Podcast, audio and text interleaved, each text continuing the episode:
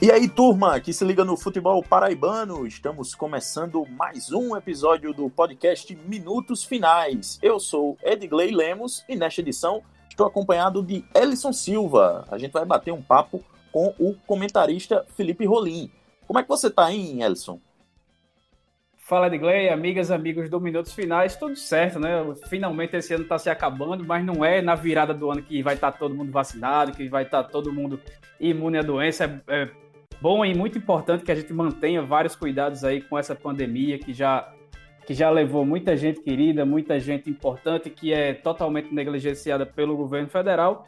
Mas a gente está aqui trazendo conteúdo no especial de fim de ano e para ser especial tem que ter um convidado também para lá de especial, né, Edgley? Mas a gente vai falar sobre o futebol paraibano, sobre uma visão externa, digamos assim, do futebol que o futebol paraibano tem aqui pelo, pelo nosso país, uma visão mais lá pelo eixo central do sul, do sul e sudeste, mas isso você vai acompanhar logo mais no decorrer desse papo aí. É, pois é, você falou em vacina, né, Elson? É, quando sair a vacina, pode tomar sem, sem medo, viu? Você não vai virar um jacaré, não, viu? Se virar, não tem problema, não. O negócio vai ficar imune. Falar em jacaré, se sair até fevereiro, acho que vai ter gente querendo virar o jacaré da Açude Velho, né? Se for o jacaré do El do Açude Velho, tá tudo em, tudo em casa. Bom, e nós viemos conversar com Felipe Rolim nesse especial de, de fim de ano. Não é com Roberto Carlos, mas é com Felipe Rolim. Ele já passou pelo Esporte Interativo, hoje participa das transmissões do Twitter, da Copa do Brasil para fora do país, é, da Dazon e também do Live FC, que inclusive está transmitindo a Copa do Nordeste. A gente viu aí os jogos do Botafogo nessa, nesse pré-nordestão. Mas, Rolim, você está pelo menos uns 10 anos que acompanhando profissionalmente o futebol nordestino é, para comentar jogos. E aí eu queria já te dar boas-vindas para que você fale um pouco dessa tua relação com, com o futebol aqui do Nordeste e também, obviamente, as ligações com o futebol paraibano. Boa noite, Edgley. Boa noite, Ellison. Brigadaço pelo, pelo convite. Boa noite aí para a galera que escuta o podcast Minutos Finais. É, eu tô com vocês. Se é, se é para virar um jacaré, eu tomo triunfo, tomo matuta. Pra... a, a vacina é para a gente poder voltar a, a ver quem a gente gosta. Caramba, o último beijo que eu dei na minha mãe foi em março, gente. É, é complicado, sabe? A gente, a gente até se vê, né? Fica em, em ambiente aberto, é, almoça tudo, mas é, é complicado, sabe? E Estou com vocês, é extremamente mal gerido, é uma mistura de, de má fé com incompetência, que está complicado, né? É, 2020 parece uma onda grande, 2021 parece que vem uma, uma maior ainda atrás, a gente tem que, tem que dar o nosso jeito para remar sozinho, porque é, é, tudo muito descentralizado, tudo, tudo muito feito de maneira politizada, e, e, quando eu falo isso, eu falo no, no, no, no pior sentido possível, porque política é é importante demais. Mas falar de Nordeste é sempre muito bom. Infelizmente não conheço a Paraíba, quero conhecer. Conheço alguns outros lugares, já, já rodei um pouco o Brasil. É, faço o futebol nordestino desde a da, da, da, nova roupagem da Copa do Nordeste, 2012, 13, me ajuda aí, 13, né? acho que foi dois, aquela primeirona que, que não, não teve muito muita repercussão foi 2010. foi 2010, né? Foi que inclusive foi durante a Copa do Mundo. A, a Liga é 2013, né? Isso. Que aí é, é. que aí é quando entra o esporte interativo, quando entra o, o canal exclusivo aí Nordeste. Não, mas o 2013. RI até transmitiu esse 2010 que eu, que eu, que eu me lembro. Foi, foi um tipo de foi meio. Foi sub-23, um negócio assim. Foi, Era sub-23 botaram, com, botaram cinco jogadores, com cinco jogadores acima do 23 e tudo mais. Foi é. meio que um, um, projeto de Copa do Nordeste de retorno. Aquele... Isso. 2013 eu me lembro como se fosse hoje. O primeiro jogo que eu fiz foi América é, de Natal e Salgueiro.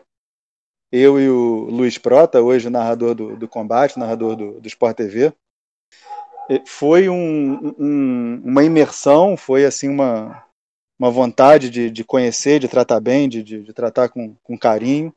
E quem já me ouviu falar em outros podcasts já já está acostumado com, com a minha frase de que é mais fácil fazer a segunda divisão da Finlândia, da Ucrânia, do que fazer alguns estaduais do Brasil por falta de conteúdo, por falta de quem cubra, por falta de quem é, é, trate bem e faça um, um, um, jornalismo mais de perto, tanto do que acontece dentro do clube quanto o que acontece no jogo, que também é muito importante. E, e vocês, é, é vocês que eu digo, voz da torcida, não o podcast, é, que eu sei que tem uma relação umbilical aí, é, foram sempre fontes para mim. É, desde a da Copa do Nordeste, depois a, a, o aí Nordeste com, com os sete campeonatos nordestinos que a gente transmitia, e, e depois é, com a Série C. É, se eu não me engano, eu fiz jogo do 13 na Série D também para o esporte interativo. Quando o esporte interativo explode em agosto de 2018, eu faço alguma coisa também de, de Copa do Nordeste e de série C e D para o Facebook da CBF. Volto é, é, a trabalhar com a série C no Dazon.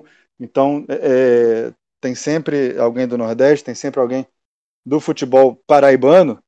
E para mim é muito bacana não, não perder o contato. Eu costumo dizer, Edgley, Ellison, que, cara, se o sujeito, a sujeita, parou de fazer o que estava fazendo para ver um jogo, para escutar um jogo. Não interessa se o time é grande, pequeno, pobre, rico, o campeonato que for, eu tenho que tratar com respeito. É... E aí eu vou estudar da mesma maneira, óbvio, vendo os contextos, é... qualquer campeonato que eu faça. É óbvio que se eu vou fazer um campeonato enorme, internacional, que tem muito conteúdo, eu vou gastar mais tempo até esgotar ou tentar esgotar aquele conteúdo. Se eu vou fazer um jogo de times que não tem muita cobertura, não tem muita gente produzindo conteúdo, é, eu vou gastar menos tempo, mas não porque eu quero ou porque eu trato melhor ou pior, mas é porque realmente porque tem menos coisa para para estudar e sempre e sempre tratando assim como como se eu estivesse vendo o, o, jogo, sabe? Sempre é, levando a sério, sempre é, tentando levar o, o máximo de, de, informação e análise. De vez em quando a gente acaba caindo um pouquinho na, na, no entretenimento, mas é porque tem jogo que também é duro. Tem jogo que se você não, não sair um pouquinho do campo e bola, não, não vai para frente, porque tem uns jogos que aí independente de ser do Nordeste, da Paraíba, do feminino, da, da, da Champions League. É complicado. Não, tem, tem uns jogos que, que é duro. Você tem que inventar alguma coisa para fazer, porque o campo e bola não ajuda. pois é, pois é. E acho que sobre isso e muito mais a gente vai, vai conversar bastante nessa edição especial do, do Minutos Finais. Depois da vinhetinha da banda Razamate, o nosso ouvinte vai poder acompanhar tudo isso. O podcast Minutos Finais é a nova casa de discussão do futebol paraibano. Você pode ouvir onde e quando quiser. Basta ir no Spotify, Deezer, YouTube ou no site minutosfinais.com.br para ficar muito bem informado com as melhores opiniões sobre o futebol paraibano.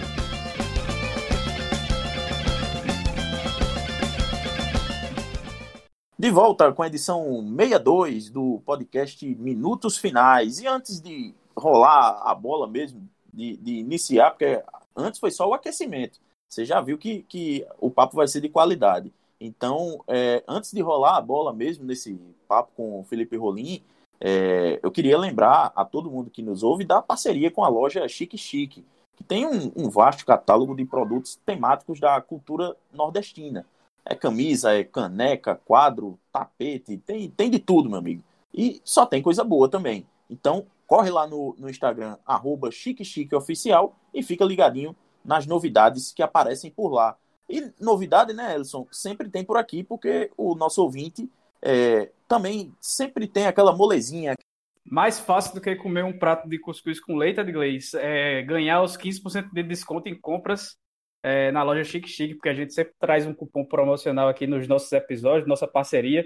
Eu mesmo usei o cupom para fazer a compra da minha camisa de Natal, uma estampa que não tinha lá, eles fizeram com toda a qualidade, todo o carinho do mundo. É bom que a roupa ainda vem cheirosa, além de tudo, de higienizada, que é importante nesse período. A roupa ainda vem muito cheirosa, tu já pode tirar da sacola e usar sem medo. Mas esse cupom aí desse último Minutos Finais de 2020 é Tchau 2020. Então, você que for comprar pelo, pelo a, o seu produto aí da, da Chic Chic para dar seu presente de início de ano, muita gente faz aniversário aí no começo de janeiro, é, usa lá o Tchau 2020 e tem aí 15% de desconto, porque os produtos são filé demais, vale muito a pena. Massa, show de bola. E você, você já sabe, né? Então é só seguir e ficar ligado lá no arroba Chique Chique Oficial, lá no Instagram. Qualquer coisa, entre em contato com o pessoal pelo direct e já fala a palavra-chave que Ellison falou aí pra gente. É, pra gente não, né? Eu também, eu também posso até garantir esse desconto aí, mas para você mesmo, que é nosso ouvinte, garantir 15% de desconto em camisas, canecas e toda, todo o catálogo da Chique Chique.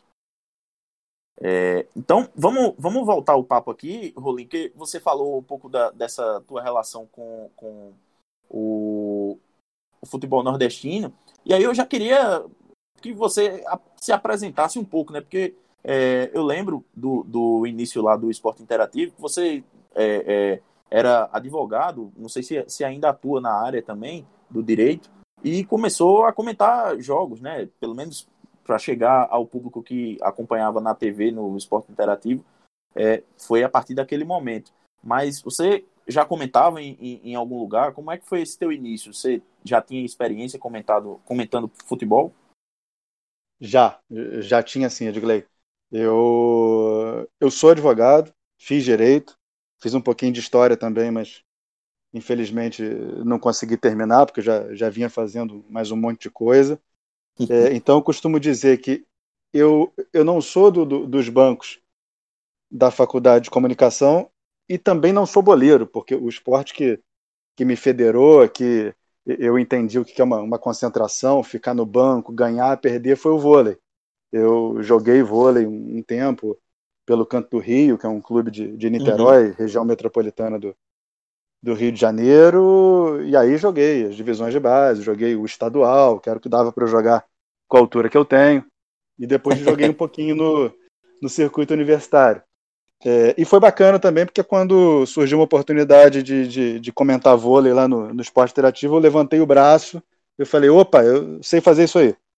E aí também foi um, um outro lado muito bacana também, porque eu comentei Grand Prix, comentei Liga, comentei Circuito Mundial de Vôlei de Praia.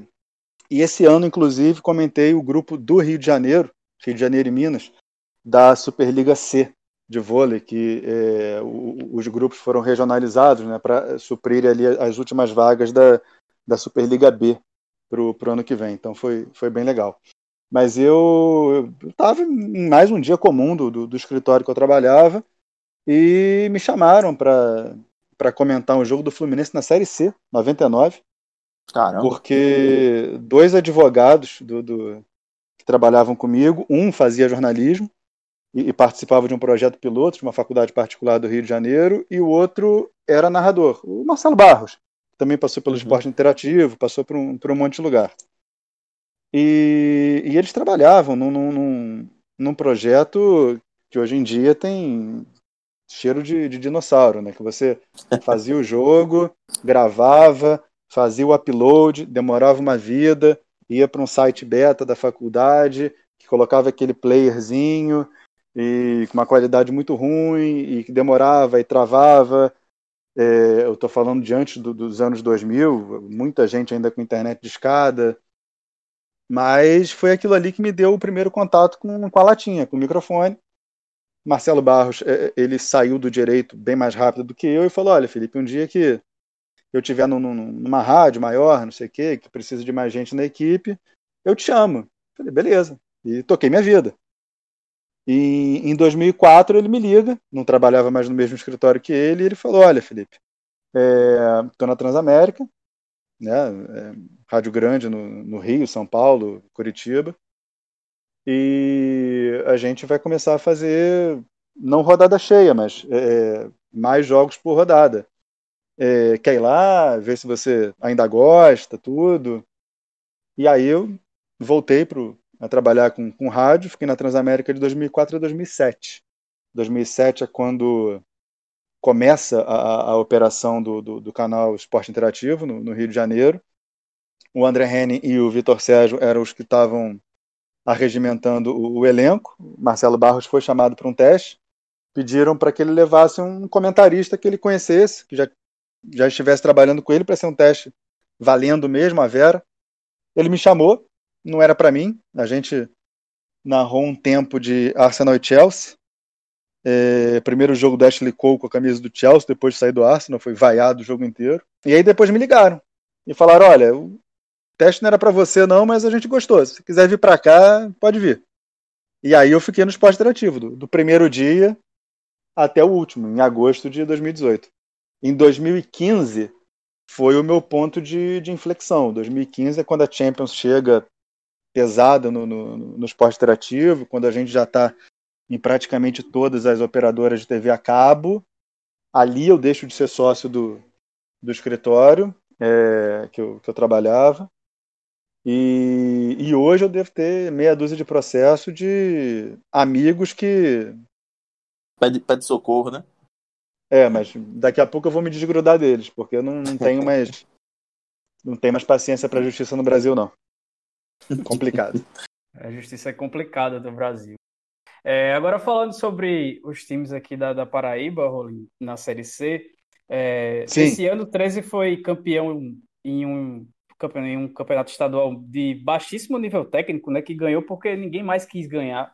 E o 13 vinha num jejum de nove anos, então precisava mais do que os outros e acabou vencendo. E apesar de ser um time organizado, principalmente defensivamente, cometeu os mesmos erros do ano passado, quando acabou escapando na última rodada, é, tendo um início muito ruim. É, o time Sim. se achava melhor do que era e acabou vencendo a primeira vez só na, lá no seu oitavo jogo contra o Botafogo, que era pela nona rodada, mas a estreia contra o Imperatriz foi adiada por conta dos casos de Covid, né, do Imperatriz. Isso. Eu tenho a mesmíssima impressão de, é, de você ou de vocês. Esse time do 13 tinha que jogar mais do que joga.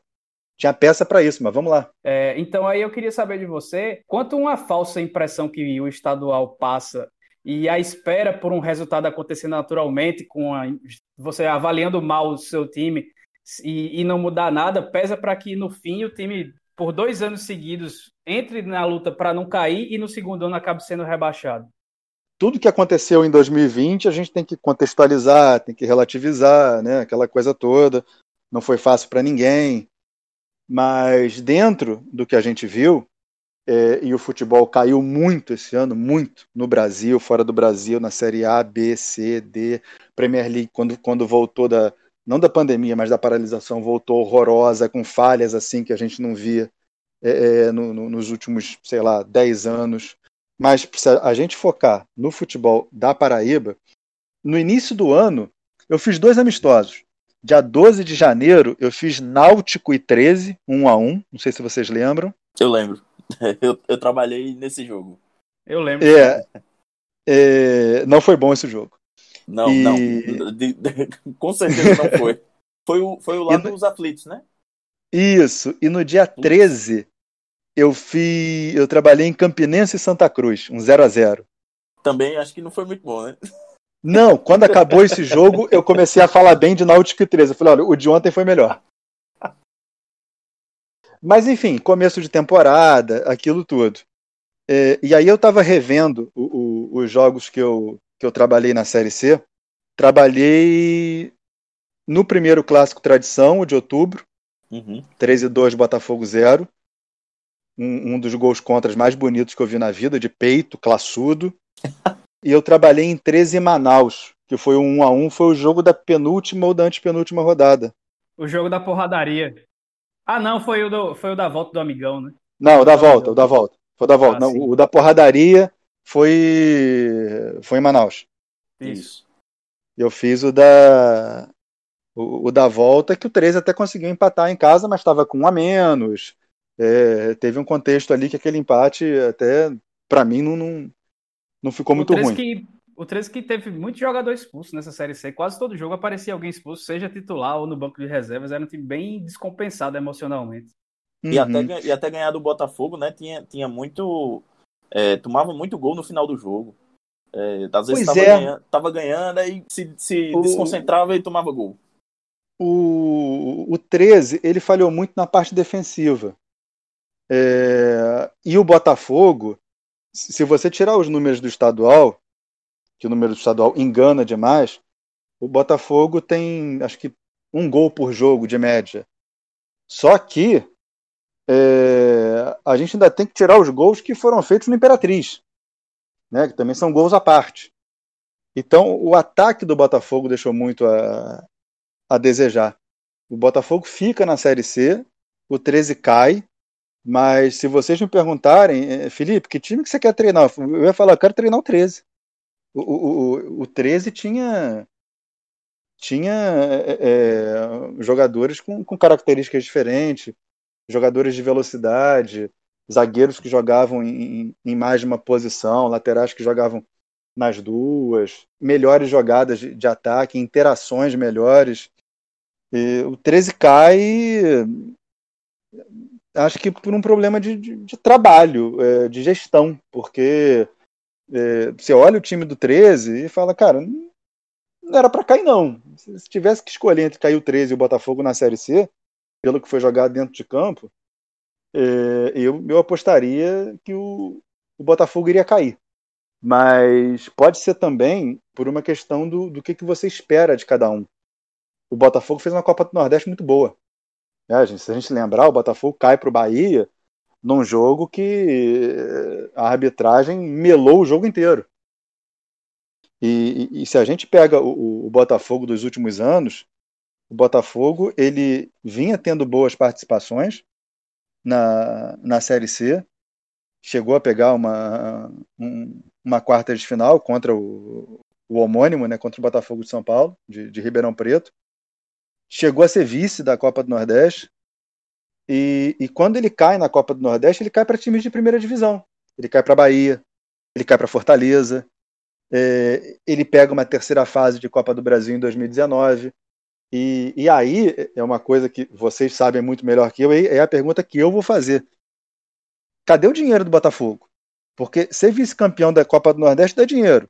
Chegar numa terceira fase de Copa do Brasil dá dinheiro. É a pergunta que todo mundo faz aqui em João Pessoa. E... Cadê o dinheiro? Do... Pois é. o Botafogo foi o time que teve um, uma arrecadação no ano passado, com essas cotas aí de Copa do Nordeste, Copa do Brasil, que chegou a, a, a 12 milhões de reais, que é um recorde na história do clube, que é muito para um time de Série C. E nem, nem se fala do, de um time de futebol paraibano. Eu acho que nem o, o Bruce lá do Véu da Van tem, tem essa grana toda. E quando a diretoria nova assumiu, depois de muito, muito problema de eleição, em novembro, o time estava devendo salários e a última que o presidente Alexandre Cavalcante falou é que o time está vendendo até, está devendo 500 camisas para o fornecedor de, de material esportivo. Ou seja, para chegar nessa situação e, e você. Só um ponto que é fundamental nessa discussão de, de para onde foi o dinheiro. É um time que tem uma folha salarial desde o início do ano de mais ou menos 400 mil reais e por oito ou nove meses 10% desse dinheiro, 10 meses na verdade, 10 meses, por 10 meses, 10% desses 400 mil reais era pago a Leonardo Moro. Sim. É, o, essa é outra questão também. Como os times é, paraibanos já estão há um tempo fora de Série A e Série B, eles não pegam Campeonato Brasileiro Sub-20, Copa do Brasil Sub-20, Copa do Brasil Copa do Brasil Sub-17 jogou o VF4, que eu fui apresentado a ele esse ano, nem é, sinceramente é do, não sabia é nem time, que. É o time do Vitor Ferraz, o lateral direito. É um projeto, projeto dele aqui e tal, em João Pessoa, e ele é, tem esse time de base aí. Pois é, e aí quando você não dá calendário para base, você não tem como ter uma base muito boa. É, o, o, presidente, o presidente do Botafogo, Rolinho, o Alexandre Cavalcante, ele assumiu agora e ele, em entrevista, ele disse que a base do Botafogo em 2020 ela simplesmente está fechada. Óbvio, pois é. tem, tem, tem o componente importante da pandemia, mas que antes Sim. mesmo do, da, da pandemia já não tinha muito, muito, muita perspectiva para a base nesse ano. E se pensar, o Botafogo em anos anteriores estava sempre beliscando Copa do Nordeste Sub-20, é, esses outros torneios de base com jogadores que, inclusive, serviram ao time titular, como o caso do Djavan, que, que, que é, em 2018 foi, foi titular do, do, da equipe, 2018, 2017 também, se não me engano.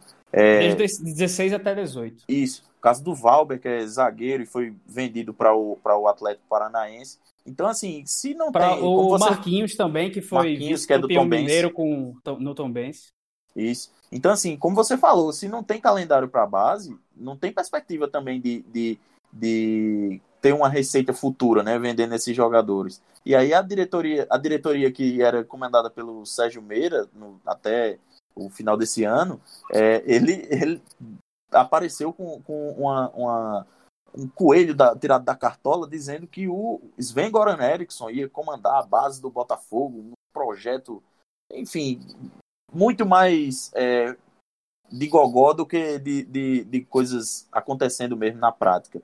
E como foi, aliás, a tônica da, da diretoria do, do Sérgio Meira. Então, assim, muito, muito do que a gente está falando aqui é, é reflexo de um, de um 2020 caótico politicamente, por conta de uma gestão muito perdida que é, é, se propunha a ouvir mu muita gente, mas acabava ouvindo pessoas que não entendem muito de, de futebol, de gestão do futebol. Então, esse, esse, é meio que o retrato do, do Botafogo e, em 2020.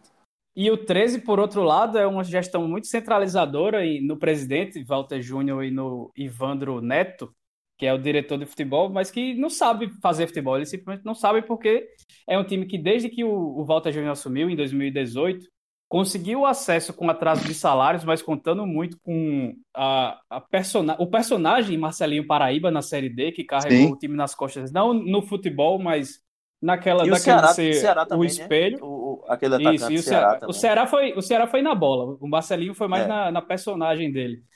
E aí que em 2019 entrou na Série C para não cair com atraso e com também com salários atrasados e foi rebaixado na Série C de 2020 com salários atrasados. Então é um time que não tem perspectiva. E aí você está vendo o 13 montar seu time para 2021 sem sequer pagar os salários atrasados ainda da Série C, trazendo jogadores como o Adriano Alves, que foi um dos destaques do América de Natal aí nesse primeiro semestre, pelo menos, de, de 2020, jogador que não é barato, mas e que pretende renovar com pelo menos metade do elenco que foi rebaixado da Série C. Então é um elenco que, além de caro para um nível de, de 13, que já não conseguia pagar numa Série C, vai, quer manter boa parte dele para jogar, um, um para jogar uma temporada em que ele vai ter menos recurso ainda, porque não vai ter cota de TV de Série C e etc. E vai disputar a quarta divisão, que é muito mais difícil.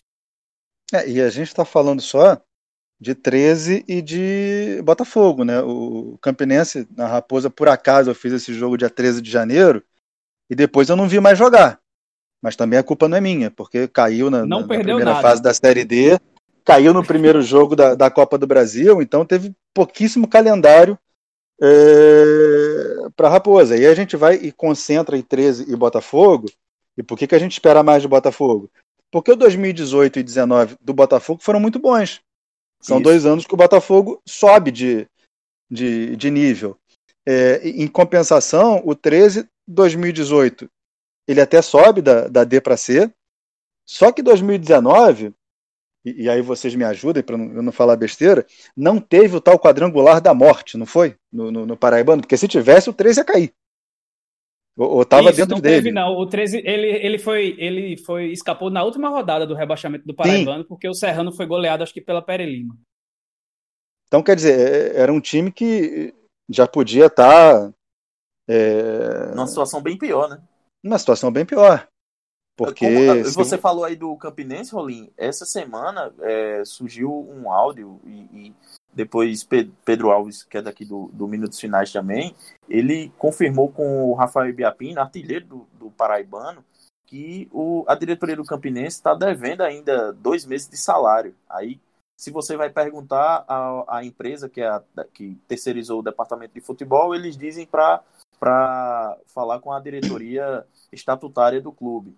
E se vai perguntar à diretoria, diretoria estatutária, eles dizem para perguntar à empresa. Então, é, os jogadores estão nessa aí de. O, os jogadores, não todos, mas aqueles que moram em Campina Grande, que já são residentes uhum. em Campina Grande, estão sem receber há dois meses. E na tarde é... da gravação, dessa gravação da, da gente, é, a FDA Esportes, de acordo com o nosso colega Ademar Trigueiro, está pedindo ao clube para que ele pague uma dívida de cerca de uma dívida, é, uma, os débitos do mês de novembro, que chegam em 114 mil reais, que é para liquidar um débito que o clube tem de 200 mil reais com a empresa que é para que a parceria se mantenha para o ano que vem. Então é uma empresa que Nossa. se quer conseguir classificar o time para a segunda fase da Série D, o Campinense está tendo a, eu não sei como está tá, tá conseguindo a façanha de dever dinheiro para uma empresa que administra seu, seu futebol muito mal, diga-se de passagem, e ainda deve a jogadores. E não à toa é um time que, por isso, vai para um clube né, que vai para o seu quarto presidente no intervalo de pouco mais de dois anos. É, o, enquanto o mundo fala em, em clube empresa, né, aqui no Brasil a gente mira no clube empresa e acerta no arrendamento. Né? Aí vem essas, é, é. essas empresas, essas, essas agências, aí dizem que vão arrendar o clube por 5, 10 anos, mas já levam um pau no primeiro e querem devolver. Tem também a questão do, do, dos empresários que chegam, não, o vou administrar que o diga, só né, o futebol. Pois é, vou administrar só o futebol. Aí não administra bem, vai embora, só que o que resta do futebol fica para o clube, né? Então tem que tomar sempre. Depois quem acaba se lascando de todo jeito é o clube, né? Que é, que é o CNPJ que acaba contratando o jogador, né? Aí o débito trabalhista vai todo, vai todo para conta do clube. E no primeiro papo que eu tive com, com o Ellison também, quando quando ele me convidou para falar do, do, do, futebol paraibano, a visão de, de fora. É, se a gente for falar de, de Nordeste, né, a gente tem os pesos pesados, a gente tem, tem Bahia, tem Pernambuco, tem, é, tem Ceará, mas a gente já tem é, Sergipe com confiança na Série B, a gente tem o Maranhão com Sampaio na, na Série B, a gente tem uma derrocada muito grande dos times do Rio Grande do Norte, né, inclusive do, do próprio estadual, que ficou muito enxuto não porque vamos fazer enxuto para ficar melhor, não, porque os outros times não têm condição de jogar a primeira divisão, não conseguem pagar os custos.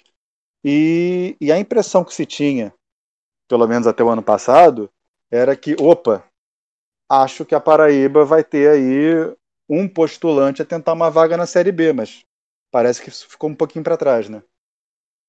É, ficou, ficou mesmo. E aí eu queria, eu queria até que você, é, já analisando até um pedacinho desse final da Série C, né, do, do Botafogo, é, eu queria saber como é que você viu esse desempenho do, do time né, em, em 2020 é, na Série C e, e quanto, qual o percentual que você dá de mérito dessa, dessa permanência a, a, a Evaristo Pisa, né, que saiu do time, foi demitido né, do time no, no início do uhum. ano e, e agora retorna para tentar é, tentar manter o clube na Série C, conseguiu, e também na, na Copa do Nordeste. Então, é, eu, depois que eu fui trabalhar na beira do campo, depois que eu virei vidraça, é, que além do, já, do, já, do já, já, a gente entra nesse, já, já é, entra nesse tema então, aí. É, eu, eu tenho ainda mais respeito pelos técnicos. Eu não conheço o Evaristo Pisa, mas aqui vai uma crítica com, com todo o respeito do mundo. Eu não gostei do trabalho dele no Botafogo. Uhum. Não gostei. Não sei como em, ele dá o em treino. Em 2020 ou, ou, de, ou 2018, 2019 também? Não, 2020. Uhum. É, não sei como é o treino, não sei como são as condições. Né? Eu, eu, tô, eu tô analisando o prato que veio para a mesa, né? Como é que é a cozinha, eu não sei.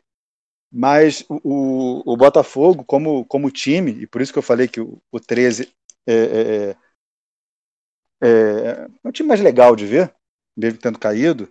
Sabe, o, uhum. o, o, Botafogo jogou com, com alguns conceitos arcaicos que podem dar certo? Podem. Mas, sabe, é, perseguições longas, principalmente de lateral. Aí o, o Botafogo sofre com infiltração, porque a última linha nunca está muito sustentada. Marcação individual, um escanteio. É, hoje todo mundo marcando zona. Para você marcar individual, você tem que agarrar demais, aí o time uhum. que está com a, com a bola começa a se movimentar, aí ou vai ter gente desmarcado, ou, ou vai ter gente muito agarrado fazendo pênalti, atacando a área com pouca gente, muito porque é, tem ali ou um Marcos Aurélio ou um Leonardo Moura que tem que jogar à frente de, de quatro jogadores de meio, dois volantes, os pontas têm que voltarem para compensar esses caras que não correm tanto aí o centroavante fica vendido, porque o centroavante fica ali ou para se resolver sozinho, ou para ficar fazendo escora para Marcos Aurélio, para Leonardo Moura. Aí do lado você tem que botar um cara que recomponha. Às vezes você tem até um jogador de lado que te dê mais opção ofensiva, te dê um bom contra um, mas você tem que pensar que não, eu tenho que botar do lado o Juninho, porque o meu meia ele já não vai voltar. Então quem vai fazer aqui esse lado tem que ser um cara que me ajude na defesa. Então eu, eu sinceramente eu, eu não gostei muito da, do, do, do Botafogo como time. Um, um, time com pouca triangulação lateral, um, um, time que oferecia pouca ajuda ao centroavante, tirando é, bolas alçadas, e, e, um time que tinha valores, é, pelo menos que eu gostava de ver, mas que é, é talvez eles é, é, consigam render mais em outro contexto. O Cristiano é um lateral que tem algumas valências, se você bota num time que joga mais junto, ele tem um passe bom, ele sabe a hora de driblar, sabe a hora de passar, tem um chute de fora.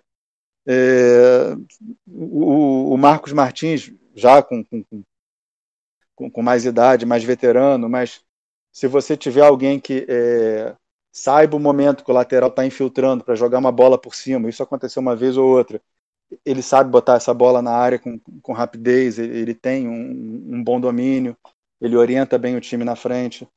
Mas eu achei o, o Botafogo pouco organizado ofensivamente esse ano e eu acho que essa baixa de gols aí do, do, do Botafogo é, diz muito aí, é um sintoma muito forte. Mas pode discordar à vontade. Não, eu, eu, concordo com a análise. Eu acho que desde o começo da, da Série C, principalmente, é, o Botafogo era um time que jogava muito espaçado. E aí os atacantes, principalmente, a dupla de ataque, geralmente jogou com com dois nessa, nessa Série C, é, ficava meio perdida lá no campo, seja quando era o Lohan ou depois quando o Lohan saiu que ficou o Ramon atuando mais centralizado ali com o Diego Rosa caindo pelos lados. Eles participavam muito pouco do jogo, até porque ficava muito distanciado do, da, do meio campo, era um time que não era de nenhuma maneira compactado. Só que o Pisa chegou para os últimos cinco jogos.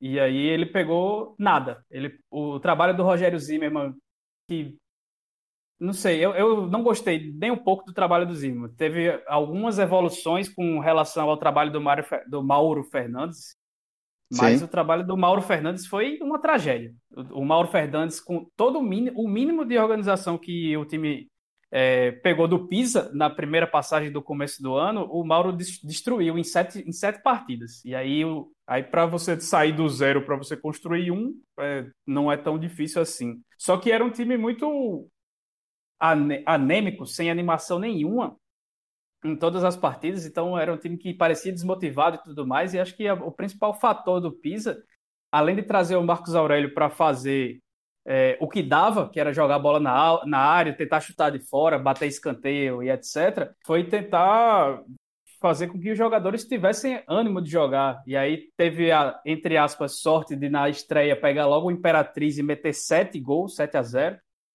que aí depois levou para uma vitória muito improvável contra o Vila Nova fora de casa, jogando bem, inclusive. E aí depois o Botafogo voltou à sua realidade, que era um time fraco, um time para ser rebaixado realmente. Se não fosse o Imperatriz, era para ter caído o Botafogo em 13, na minha visão, de, de, campeonato. Porque o Imperatriz era um time que não tinha condição de disputar essa Série C dessa, dessa maneira. Então, que, que, que, que disputou. Então, acho que o principal trabalho do Evaristo Pisa nessa, nesse retorno foi mais de tentar recuperar alguns atletas, como foi o caso do Everton Heleno, que rendeu bem, inclusive, quando voltou, acabou fazendo até dois gols nessa reta final de Série C. Mas acho que o elenco, no fim das contas, era fraco e, e sem motivação de jogar. Então ele conseguiu fazer os jogadores renderem um pouco mais e fazer o básico que ele do, do que ele já conhecia do elenco, né? De, de apostar muito no Marcos Aurélio e, e, contar com um jogo contra o Imperatriz que foi para dar uma renovada de ânimo para essa reta final. Que é isso, acho que é mais ou menos isso. Acho que ele não tem tanta parcela de culpa nesse mau futebol dessa reta final, mas acho que isso aí foi um trabalho construído de muito tempo, de, de, ou destruído em muito tempo, de, do time jogar mal. Mas acho que o Pisa teve uma questão de motivação que foi fundamental aí para o time conseguir escapar e rebaixar seu rival direto. Ah, destruir é fácil demais. É, infelizmente, porque é um cara que é campeão brasileiro, mas você pega o time do, do Internacional com o Tchatcho e pega o Abel no primeiro jogo dele, é terra arrasada. É um negócio desesperador. destruir é muito fácil. Você pegar um time que já joga de uma certa maneira e tentar dar é, um pouco mais de mecanismo, tentar fazer o time jogar mais com a bola, pensar mais o jogo, dentro de uma competição que o time já está mal, que precisa vencer a qualquer custo, é complicado. É bem complicado. Ô, Rolim, é, tem, a gente tem sempre na Série C alguns times meio tradicionais, outros menos. E a, é óbvio que a falta de torcida nos estádios faz diferença para todo mundo, né? Nesse momento de pandemia. é Marisa? É, é, Marisa não, é, é Letícia? É o Januário que está aqui do lado. Dona Maurícia está comendo terra ali na varanda agora. Tá comendo terra dela. E aí, nesse, nesse, momento, nesse momento de pandemia que os estádios estão fechados, sem torcida, o quanto você acha que a falta da, dos torcedores de, do Belo e do Galo nas arquibancadas fizeram a diferença aí para esse desempenho tão ruim das equipes nessa Série C que tinha equipes menos tradicionais como Manaus, por exemplo? Então, é, esse é um assunto que sempre aparece é, nas nossas rodas de conversa, principalmente porque o, o elenco do, do, do Dazon, né, que fez a Série C, ele não, não contava com, com ninguém é, do Nordeste, né? Contava, óbvio, né, com alguns profissionais que já conheciam o futebol nordestino mais de perto, né? Meu caso, caso do, do, do Rafa Oliveira, e, mas a gente sempre tinha essa questão da torcida. Né? A gente fez muito maiorais, tradição. A gente sabe o quanto a, a torcida pesa e às vezes o quanto ela até se excede na, na Paraíba. E, era muito claro que times como Paysandu, Remo, 13, Botafogo, Vila Nova, esses times iam sofrer um pouco sem torcida. E se a gente pegar o outro grupo também, Criciúma, tem uma torcida também chata, atuante. Esses times eles é, é, perdem essa vantagem que eles teriam para times como o Brusque, Volta Redonda, que não tem uma torcida tão grande, Tom Bense, Boa Esporte, Manaus. É, então, cria ali um, um, um fator de equilíbrio onde os times mais tradicionais eles desequilibravam a, a seu favor. A, a, impressão que eu tive era essa. Achei, inclusive, que a torcida ia fazer muita falta, tanto para 13 Botafogo quanto para Remo e Paysandu. Para mim, eram os quatro times que seriam mais é, afetados pela ausência de público. E, e ô, Rolim, é, essa ascensão né, de, em bloco dos times daqui do Nordeste é, pode ser um, uma solução para eles, como um todo, é, é, terem um, uma estrutura melhor né, dentro da, das possibilidades no, no, nos torneios nacionais que estão disputando. É, e, e outra, né, emendando já, quanto é que quanto é que você atribui, acha que a Copa do Nordeste influenciou positivamente para Bahia, Ceará, Fortaleza estarem num momento melhor agora, né, na, na Série A do, do brasileiro. Outros times também, né, como Confiança, que está bem na, na Série B, Sampaio. É, mas sendo que isso aí não se viu para todo mundo, né? O, o esporte, por exemplo, acaba seguindo na, numa maré meio ruim, né? Que vem de administrações meio, meio inspiradas no futebol paraibano, né? Cheia de dívidas. então, é, a gente tem o futebol brasileiro que ele, na sua grande maioria, quase absoluta, ele, ele vem de clubes associativos, né? Então, uhum. de três em três anos, ou de quatro em quatro anos, ou de dois em dois, dependendo de como é o estatuto, vai trocar a administração, né? E você tem as três instâncias: tem a política, a administrativa e tem o departamento técnico de futebol, que é o último, né? É, é lá no final da fila. É, então, por mais que você tenha uma Copa do Nordeste que, que dá enfrentamento, né? além de, de dar visibilidade, dar grana, dar enfrentamento, é, dar nível técnico para as equipes, é, você tem a questão também da, da parte política e administrativa do, dos clubes. Isso tem que, que andar junto. Mas eu acho que a Copa do Nordeste ela é benéfica em, em todos os níveis. E, e não é só para o clube que está numa Série A ou numa Série B, não. O, futebol piauiense, quando começou a participar da Copa do Nordeste, se a gente lembrar lá atrás que Piauí e Maranhão não jogavam, melhorou. O, o River começou a ter, ter times melhores. Por quê? Porque tinha enfrentamento. É, até, do mesmo até o jeito próprio que... Altos agora na Série D, né, tá fazendo uma campanha muito boa e já participou recentemente da Copa do Nordeste. Exato, e, e, e o que vale para o bem vale para o mal. Se você sobe o sarrafo e o time não acompanha, ele fica para trás. A, a, diferença enorme que a gente está vendo hoje entre Sampaio Correio e Motoclube é uma diferença que não sou nenhum expert em, em futebol maranhense, mas não me lembro de ter existido antes. Porque o Sampaio vem vindo é, numa toada muito boa também de, de Copa do Nordeste. E, e o Botafogo estava também né, nessa, nessa, nessa ajuda que a, que a Copa do Nordeste dá de, de, de enfrentamento. O, os estaduais, e eu não estou falando só de estadual nordestino, eu boto o estadual do Rio também nesse mesmo saco, porque você olha o futebol do Rio, tem quatro clubes na Série A, não sei quantos vão continuar para o ano que vem, um na Série C. Então tem um desnível muito grande. Então, o jeito que um Botafogo joga no, no, Campeonato Carioca não é o mesmo jeito que ele vai jogar no Brasileiro. Ah, eu vou partir para cima do Resende, da Cabo Friense, vai. Mas não vai partir para cima do São Paulo. Não vai partir para cima de um Internacional, de um Grêmio. É, então, muitas das vezes, o estadual, quando ele tem um nível fraco, ele não te prepara para as competições.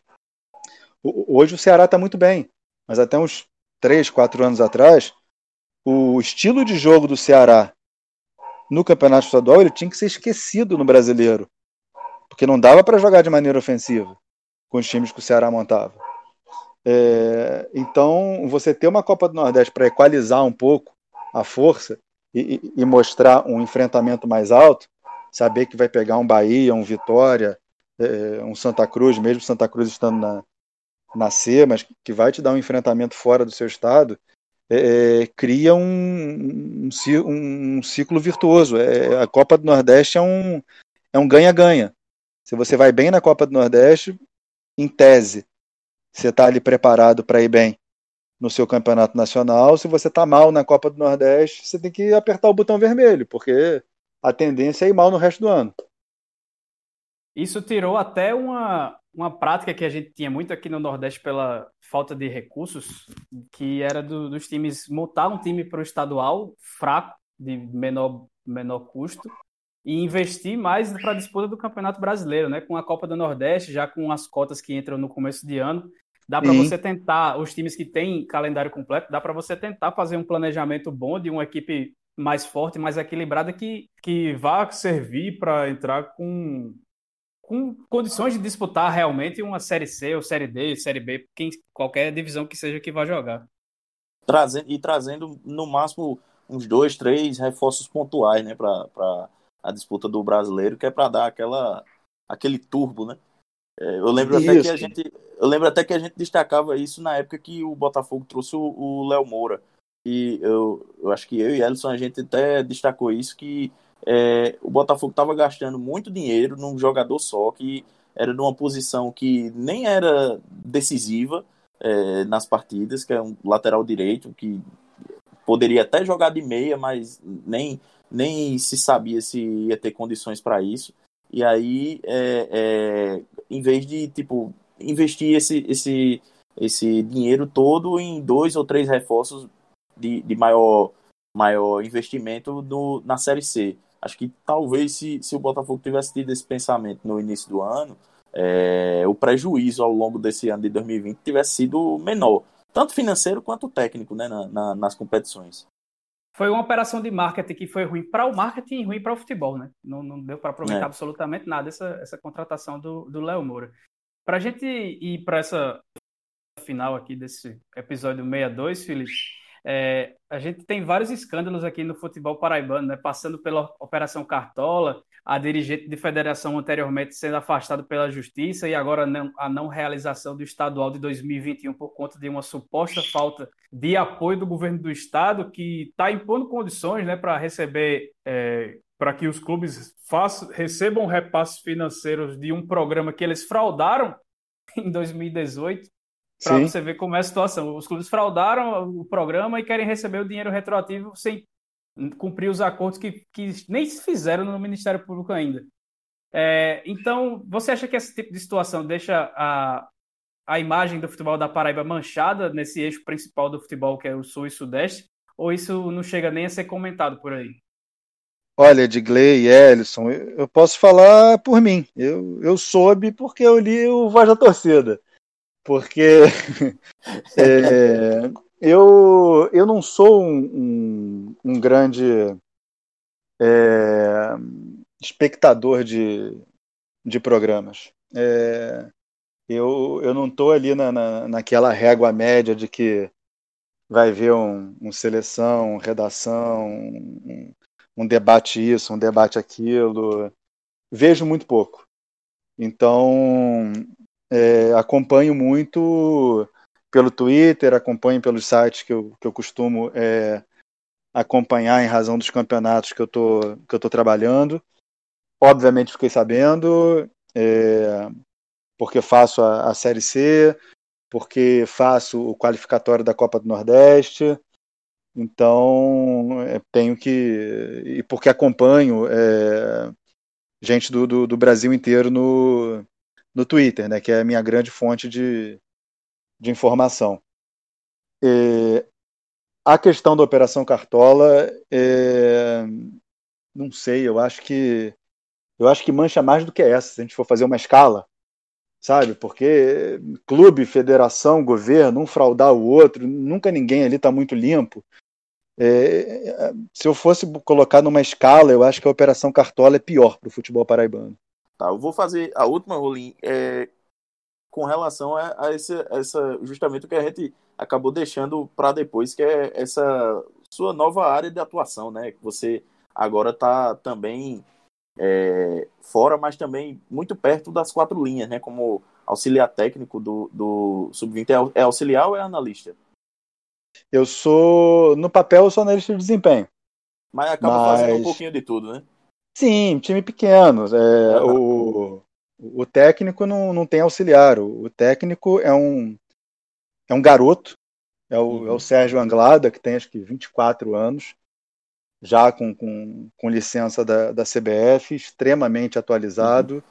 Já tinha sido da base do, do Boa Vista, também aqui do, do Rio de Janeiro.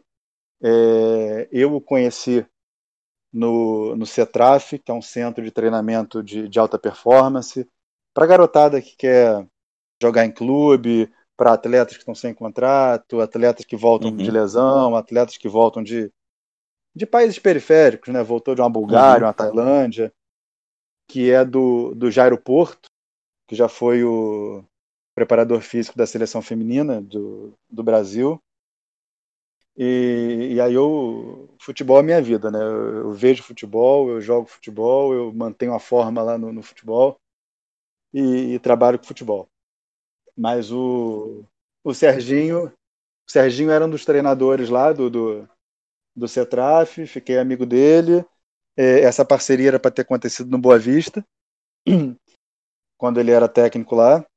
E, e aí ele foi para o Nova Iguaçu para pegar uma categoria é, acima para pegar o, o sub-20 e, e, a gente trabalhou junto no, no estadual. O estadual sub-20 do Rio teve uma rodada só antes da paralisação.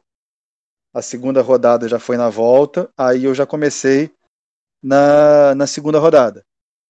É, ajudava no, nos treinos de campo e fazia análise do, dos adversários contra quem a gente jogava. Era basicamente o, o que eu fazia. Uhum. Nos jogos, é, eu não ficava no banco, geralmente eu pegava uma, uma posição alta no, nos jogos, uma arquibancada, um lugar assim, e via o jogo de cima, fazia as minhas anotações, via o que, que tinha batido, via o que, que o, o time adversário tinha modificado, até em função também de saberem como a gente jogava e, e aí bati um papo com ele no, nos dois, três primeiros minutos do, do intervalo de jogo. Experiência riquíssima, um negócio assim fenomenal. Uhum. E como é que você vê essa, essa função é, no futebol? atual, né? Porque é, nas antigas tinha, tinha muito aquela do, do espião, né? Do clube mandar um cara lá para observar os treinos, os jogos do, do outro time. Hoje isso tem se popularizado muito mais, tem se tornado muito mais comum, né? É, é até algo que em outros esportes tem com mais naturalidade, né? Como eu, eu, digo por proximidade um pouco do pessoal aqui do futebol americano, aqui na Paraíba, que o, que o Spectros é um, um, expoente nacional e os caras têm, têm seus analistas, inclusive não só para as partidas contra os seus os times é, é, que vão jogar, mas também para, é, enfim, avaliar durante o próprio jogo o que é que está acontecendo e passar para o técnico. Isso tem sido agregado muito hoje em dia ao, ao, futebol da bola redonda. E como é que você vê isso, isso hoje? Porque tem clube que, que é mais. É mais é, tem uma gestão mais arcaica que pensa que é só botar um menino lá para filmar e, e pronto, tá? já tem o, o analista de desempenho. Não, a, nada supera a observação, principalmente de quem conhece o jogo e de quem sabe o que o time precisa. Aquela coisa, né? Onde é que eu tô, para onde eu vou, onde eu quero chegar. É, saber então, usar que... a informação é, é, e interpretar para obter os melhores resultados, né? Exato. E, e como é que a informação tem que ser usada hoje? Da maneira mais rápida possível uhum. porque eh, os jogos continuam sendo quarta e domingo, né, como sempre. Uhum. Só que hoje você, além de observar, você filma, você trata a filmagem, você tira os padrões é, depois, com calma. É, eu respeito demais o trabalho do observador de antigamente, que ali nos 90 minutos ele conseguia pensar um ou outro garoto. Porque o nosso olho não consegue ver tudo, a nossa memória não guarda tudo. Então, você ter o recurso do vídeo é importantíssimo. Você ver primeiro o jogo e depois ver o vídeo é bom demais, porque o vídeo você fica preso na câmera e nem sempre você tem um ângulo que você consegue pegar aquela imagem aberta que eles chamam de imagem de analista, né? aquela imagem uhum. que pega o, o campo o inteiro. Campo todo. Isso. Mas hoje eu vejo é, duas análises importantíssimas, complementares e que são muito valiosas. É a análise de desempenho, que você vai ser um auxiliar e você vai se reportar ao seu treinador. Porque você vai perguntar o que, que um analista faz? O que o treinador quer. Uhum. Né? O, o Serginho virou para mim e falou: Rolim, eu preciso que você analise os adversários. De que maneira? Eu quero saber como eles fazem pressão, se eles fazem pressão, se eles induzem, como é que é o bloco médio deles, como é que é o bloco baixo, se o encaixe é, é no homem, se o encaixe é por setor, é, se eles fazem linha, se eles não fazem linha, se eles trabalham com aglomeração perto ali da, da zona da bola.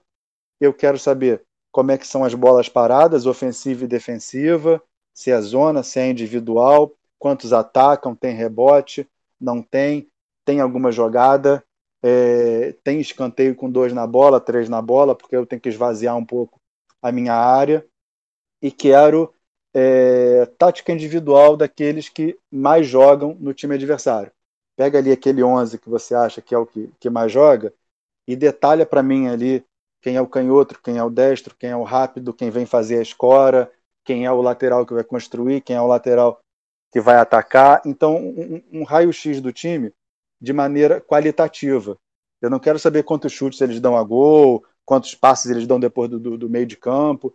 Eu quero uma análise qualitativa das transições, das interações, tanto na parte ofensiva quanto na parte defensiva.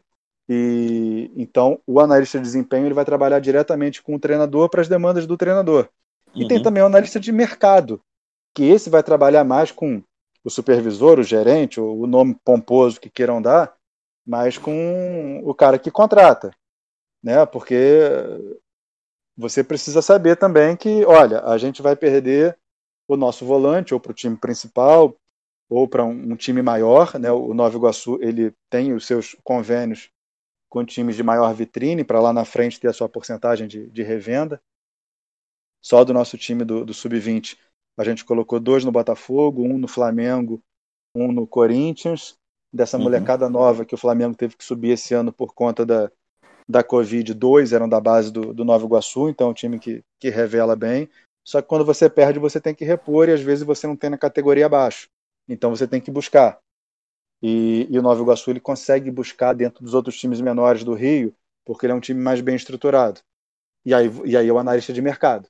É o que eu perdi, quem tem mais ou menos a característica, ou o que eu quero além do que eu tinha. Então, é, é, tem essa, essas duas análises complementares. E hoje, é, você tem a facilidade de, de ter praticamente quase todos os jogos de sub-20 filmados, porque os clubes têm as suas TVs, ou porque é, é, existem essas plataformas como o Maicujo, que é, colocam praticamente tudo ali dentro, e, e, tem também os próprios analistas que se conhecem, trocam os vídeos um com o outro, a não ser que o, o seu analista amigo seja o seu próximo adversário, ele não vai te dar o vídeo. Mas tirando isso, é, tirando isso, tem uma, tem uma camaradagem na troca de vídeo. E só para a gente realmente ir caminhando para o final, eu me lembrei, você falando aí, eu me lembrei que o, o Francisco Diá, que passou pelo Campinense, estava no, no ABC agora na Série D, na última passagem dele pelo Campinense, ele, ele tinha um analista de desempenho, o Adriano Mota, que é lá de Campina Grande tal, ele auxiliava a comissão técnica com, com as análises de desempenho. É, acho que Ellison foi naquela última passagem dele da, da final da Copa do Nordeste, né? Que foi vice. 2016. 2016. Isso. Isso. É. E que Adriano era bem, bem, bem mais novo mesmo. Acho que ele tinha coisa de 19, 20 anos e já fazia análise de desempenho para o Diá, que é aí um, um, dinossauro né, do, do futebol nordestino. É, Caiu para que... cima, indo pro ferro... do ABC pro Ferroviário. É, ele falou até, ele falou até para um colega nosso que não queria mais saber de estudar, tava pensando em encerrar a carreira, mas eu acho que não, não encerra agora não, viu, Elson? Acho que ele só sai no, no balão de oxigênio aí. Pois é, a, a Copa do Nordeste, ela serve até para nacionalizar alguns nomes. É, é, hoje, é, você pega aí o, o Sudeste, o Sul, o Centro-Oeste, eles sabem quem é o Diá, quem é o Oliveira Canindé. É, eu acho que isso também é muito fruto do, dessa, dessa Copa do Nordeste e, e dos estaduais nordestinos passados em, em, rede, em rede nacional na época do esporte interativo. Bacana, bacana demais. E que, que tenhamos cada vez mais transmissões aí, né? Porque é, do, do, do, nosso futebol aqui, porque às vezes tem muita gente que fica escondida, né? Pela barreira da barreira geográfica Sim. e tal. É, que existe. Demais, demais. Existe, é, não. Ninguém está aqui para dizer que. Não, com certeza. não existe. É óbvio que existe a barreira, é óbvio que existe o preconceito, é, é óbvio que existe um monte de coisa, e isso está bem inserido, encruado no futebol. Isso aí é, é, Os privilégios existem, os preconceitos existem. Pois é, e nesse sentido, essas transmissões acabam abrindo mercado, né? Abrindo mercado, não, não só para os profissionais do futebol, mas também para a gente da crônica. Sim. é, é, é, Sim. é bom demais. É, eu vou botar no plural aqui, porque eu acho que é. A gente adora a parte tática, adora analisar, porque é o que está mais visível. Mas eu vou te falar um negócio, e, e, e, isso depõe até contra o que eu faço. É uma fatia muito pequena do sucesso do clube. Sim. O clube tem que estar tá bem estruturado, os jogadores têm que estar tá bem fisicamente para poder fazer uma pressão, para poder correr, tem que ter gestão. O técnico tem que ser gestor, tem que individualizar o tratamento dos jogadores, tem que saber tirar o máximo deles, tem que saber o que está irritando o cara, se é a unha encravada, se é a sogra, sabe, se é o dinheiro que não caiu. Gestão e preparo físico no futebol de hoje são de suma importância e dinâmica dentro de campo. A parte tática ela é importante, ela é importante, mas ela não ganha jogo sozinha. E, e a gente tem que entender isso. A, a, parte tática ela é um pedaço, ela é uma ferramenta, ela é um, um meio, mas ela não é a panaceia, ela não vai salvar ninguém de nenhum rebaixamento. Verdade, verdade mesmo. E já queria até te agradecer, Rolim, pela disponibilidade, por topar bater esse papo com a gente. E já deixa aí o espaço aberto para você voltar em outras ocasiões, porque é, a gente gosta mesmo né, de, de conversar com, com a turma, é, não importa de onde, mas que goste de acompanhar o, o nosso futebol, goste de debater também nosso futebol, que é importante demais para esse crescimento do, do, do, futebol paraibano, do futebol nordestino. Olha, tô, tô hiper à disposição, Edgley, Ellison. Quiserem me chamar também pro, pro YouTube do Voz da Torcida, já estou me convidando. Pode Vai me chamar. Com toda certeza. Chamaram. Oi! Chamaram o Vitor Sérgio, fiquei com ciúme, tá, tá, tá, tá na garganta ainda. Brincadeira, cara, Vitor Sérgio é um irmão que eu tenho. Vitor Sérgio é irmãozão.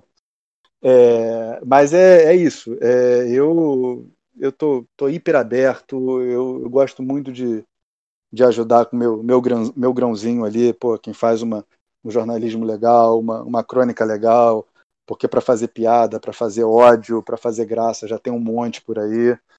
Então, puxa, o, que eu participei esse ano de, de, de podcast, de, de, de, live no Instagram, seja de futebol masculino, de futebol feminino, do, do que for é, é possível, necessário, é, é, só me chamar. Se eu, se eu tiver meia horinha internet, eu tô dentro. Pois é, e, e, o, papo, o papo foi legal demais. E, Ellison, é, tem algum recadinho aí para a turma? Eu queria agradecer realmente a participação do, do Felipe Rolim. Foi uma honra e um prazer conversar. A gente tinha muito mais perguntas aqui, mas aí para não estourar muita hora do podcast, também para não ficar muito tarde nessa sexta-feira, né? Tem muito triunfo para ser tomado ainda. A gente vai encerrando. Oh! Pois é. E eu queria deixar um recado só para a turma do que acompanha os Minutos Finais, né? Que siga acompanhando a gente, que a gente vai voltar com toda agora em 2021. Esperamos que com vacina o quanto antes e teremos novidades aí também no formato do podcast, teremos mais participantes e tudo mais.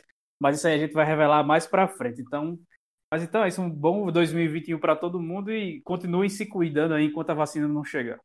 É isso, turma. É, como o Ellison já falou aí, se cuidem, é, é, cuidem dos, dos seus também e que tenhamos um 2021 melhor do que esse 2020, né? Porque de, de tragédia já foi o suficiente é, é, esse ano de 2020. Obviamente teve gente que conseguiu é, ter um ano, apesar dos pesares, ter um ano bom, conseguiu crescimento profissional ainda assim. A esses, parabéns e, e, que a todo mundo que está em, em dificuldade, todo mundo que está no momento atravessando um momento difícil nessa pandemia, nesse ano de 2020, que é, mantenham a esperança, mantenham a força, porque é importante que todo mundo consiga se restabelecer depois dessa, dessa crise, a maior crise é, humanitária, sanitária do, do, do, nosso século. Então, é isso. Esperança para 2021 e que tudo possa ser melhor para todo mundo. A todo mundo que nos ouviu, você já sabe, né? Nos escuta no Spotify, no Deezer, no Apple Podcast, no Google Podcasts. É, também no Castbox, em, enfim, todos os outros agregadores você pode nos escutar também no nosso site podminutosfinais.com.br e naqueles agregadores que você porventura não tenha nos achado, é só mandar uma mensagem lá no arroba minutos finais no Twitter ou no Instagram que a gente providencia a inclusão do nosso podcast por lá para você sair ouvindo e espalhando a palavra do nosso podcast. Então, pessoal, muito obrigado mais uma vez e até a próxima.